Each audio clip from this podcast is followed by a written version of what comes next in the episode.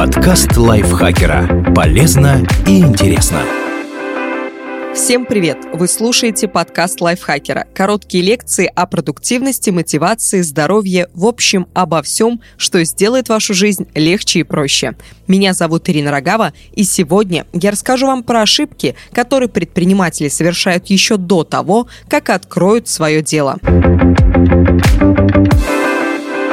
Выходить на рынок без запаса денег, не понимать, для кого вы работаете и экономить на рекламе. Вот признаки того, что ваше дело в опасности. Вместе с партнером этого выпуска, банком Уралсиб, рассказываем о решениях, которые способны навредить молодому бизнесу. Не тратьте деньги зря, а лучше вложите их в развитие бизнеса. У банка Уралсиб есть тарифы, созданные специально для начинающих предпринимателей – Например, с тарифом «Начни с нуля» платить нужно только за операции, а обслуживание счета будет бесплатным в течение года после его открытия. Для растущих компаний подойдут тарифы «Бизнес-старт», «Кассовый» или «Платежный». В этих тарифах первые 4 месяца обслуживания счета бесплатны. Чтобы открыть счет, достаточно оставить заявку на сайте банка. Специалист позвонит вам и назначит дату встречи, чтобы подписать документы. Также банк Уралсиб поможет сэкономить на повседневных расходах. К примеру, при открытии счета или регистрации бизнеса с помощью банка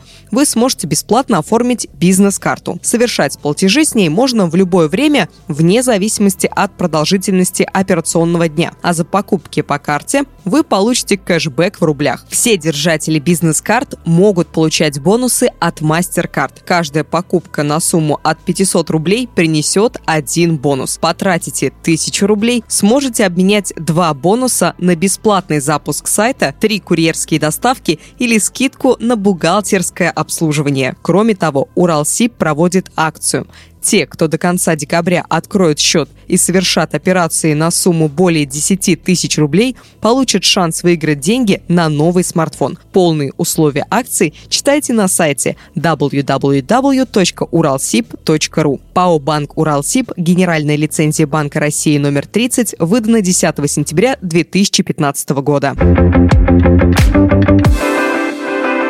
Ошибки, которые совершают предприниматели еще до того, как откроют свое дело. Начинать без финансовой подушки. Каким бы привлекательным ни был продукт, нужно время, чтобы о нем узнали. Покупатели вряд ли начнут выстраиваться в очередь за товаром или услугой сразу после того, как эти предложения выйдут на рынок. Поначалу затраты могут превышать прибыль, поэтому без финансовой подушки безопасности не обойтись. Даже если вы не планируете пока нанимать сотрудников и арендовать помещение, деньги нужны для того, чтобы рассчитываться с поставщиками и платить за рекламу. У 61% российских стартапов основной источник финансирования – собственный капитал их основателей, а 30% предпринимателей совмещают развитие стартапа с работой по найму. Это неплохой вариант для подстраховки. Стабильный доход на основном месте работы в любом случае гарантирован и не зависит от прибыли молодой компании. Правда, придется пожертвовать личными делами, а свободного времени будет хватать разве что на сон. Если не хотите разрываться между работой в найме и своим делом, создайте запас средств – которые помогут продержаться, пока бизнес не начнет приносить прибыль. В список планируемых расходов нужно внести затраты на официальное оформление бизнеса, например, регистрацию ИП, получение лицензии и обслуживание расчетного счета, аренду помещения, покупку готовых товаров, оборудования и материалов. Еще нужны деньги на рекламу и создание сайта. Тут можно воспользоваться готовыми конструкторами, чтобы сэкономить на услугах дизайнеров и разработчиков. Не забудьте средства на ваши личные расходы. Хорошо, если получится отложить подушку в размере прожиточного минимума хотя бы на полгода не знать свою целевую аудиторию. Если на вопрос, кто будет покупать продукт или услугу, предприниматель отвечает в духе да вообще все. Это верный признак, что бизнес долго не протянет. Такой подход плохо работает даже с товарами широкого потребления, не говоря уже о продуктах, рассчитанных на узкую целевую аудиторию. Чтобы товар или услуга пользовались спросом, выясните, какие проблемы есть у ваших потенциальных покупателей и предложите им простое и понятное решение. Например, установка вендинговых автоматов с готовой едой в торговых центрах. Сомнительная идея. Да, проходимость там большая, но потенциальные клиенты с большей вероятностью перекусят на фудкорте. Зато в офисном центре такой формат вполне может сработать. Для изучения целевой аудитории можно использовать методику Шерингтона или методику пяти вопросов. Вот о чем вы должны спросить себя перед запуском.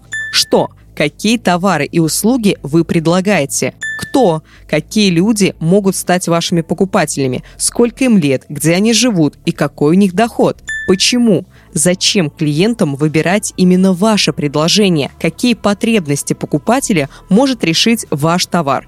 Когда? В каких ситуациях людям нужен ваш продукт? Где?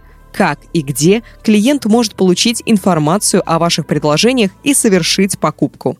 Выбрать для обслуживания первый попавшийся банк. Без опыта разобраться в банковских тарифах сложно. В итоге начинающие предприниматели выбирают банк по рекомендации или ведутся на привлекательные рекламные обещания. Спонтанное решение может обернуться переплатами, а значит и финансовая подушка закончится раньше, чем вы планировали. Здесь нужно ориентироваться на то, как устроен ваш бизнес и какие расходы у него есть. К примеру, если вы часто отправляете деньги контрагентам, стоит присмотреться к тарифам с минимальной комиссией за такие платежи, иначе регулярные переводы окажутся слишком дорогими. Если собираетесь использовать расчетный счет для хранения прибыли, выясните, начисляет ли банк процент на остаток. Даже если обслуживание будет платным, это поможет сократить расходы. Вам наверняка понадобятся наличные, поэтому уточните, какую комиссию придется заплатить за снятие денег со счета.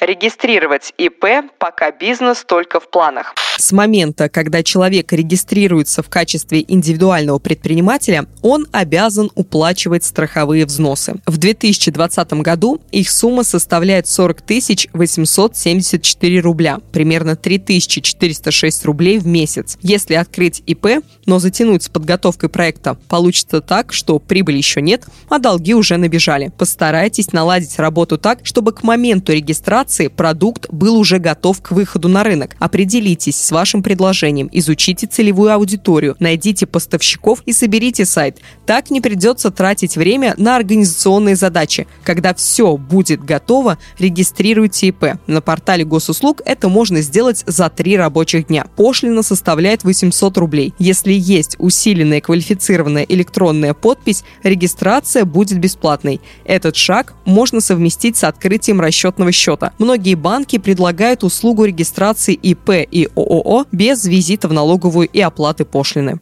Экономить на продвижении.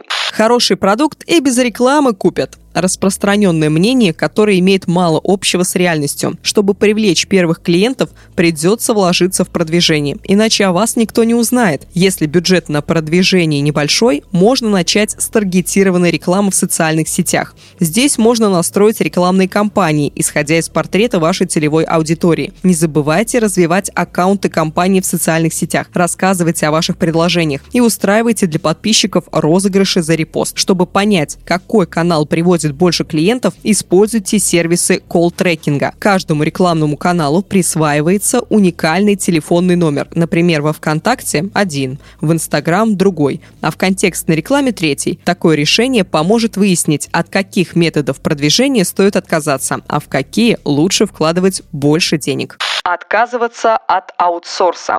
Тут есть два варианта оба плохие. Или предприниматель тянет все на себе, или сразу набирает штат. Бизнесмен-одиночка вскоре столкнется с выгоранием или упрется в финансовый потолок, потому что большая часть времени будет уходить на рутинные задачи. Во втором случае сотрудникам надо каждый месяц выдавать зарплату, даже если с деньгами все сложно. Выход – передать часть задач на аутсорс. Так, сторонним специалистам можно поручить продвижение и рекламу в социальных сетях. Начинающему интернет-магазину нет смысла держать держать в штате курьера. Лучше поручить доставку логистическим компаниям. Юриста и бухгалтера тоже можно поискать на стороне. Например, Уралсиб предлагает пользователям интернет-банка услуги интернет-бухгалтерии «Мое дело».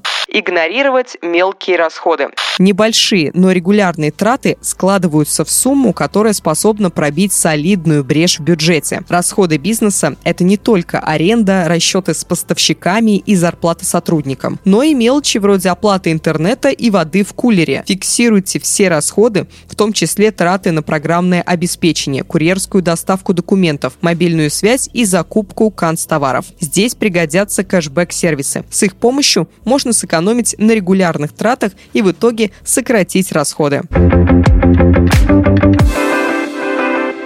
Спасибо большое, что слушали этот выпуск. Надеюсь, он был для вас полезен. Не забывайте подписываться на наш подкаст на всех платформах, ставить лайки и звездочки. Пока-пока.